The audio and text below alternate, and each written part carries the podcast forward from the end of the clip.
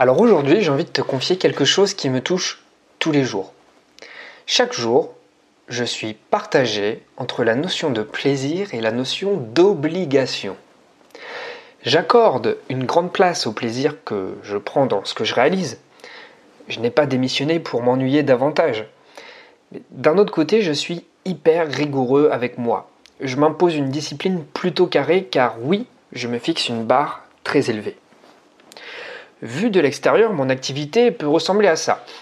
Pour pouvoir vivre pleinement de mon activité, il me faut construire quelque chose de très solide et de très concret. Pas de château de cartes, pas de château en Espagne non plus. Alors je m'y emploie. J'y dépense beaucoup d'énergie au quotidien, beaucoup d'abnégation aussi. Mais il y a toujours un moment où je me corrige. Je me dis qu'il est aussi facile de tomber dans l'extrême de la rigueur que dans l'oisiveté du plaisir. Tout est une question d'équilibre. Vu de l'intérieur, maintenant, ma réflexion est orientée ainsi. La question que je me pose très régulièrement dans la journée est est-ce que l'action que je mène maintenant est en lien avec mon objectif principal? Si c'est le cas, même si l'action est extrêmement ardue, elle va être vécue plutôt agréablement. Si ce n'est pas le cas, il est important de remettre en question pourquoi je fais ça. Je sais, c'est loin d'être confortable et je suis le premier concerné. Combien de fois je me demande pourquoi?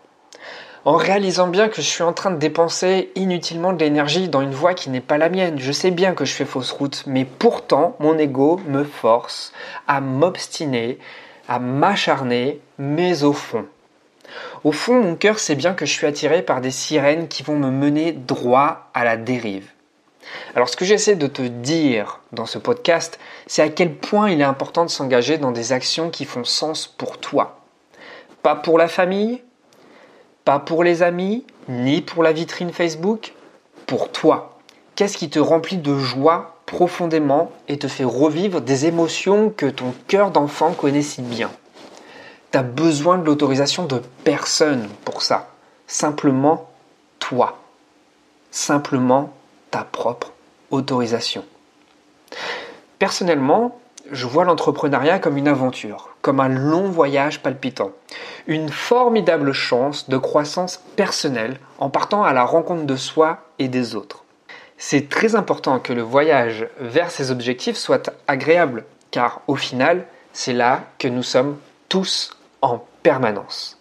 Nous sommes tous sur la route, tous en permanence vers un nouvel objectif.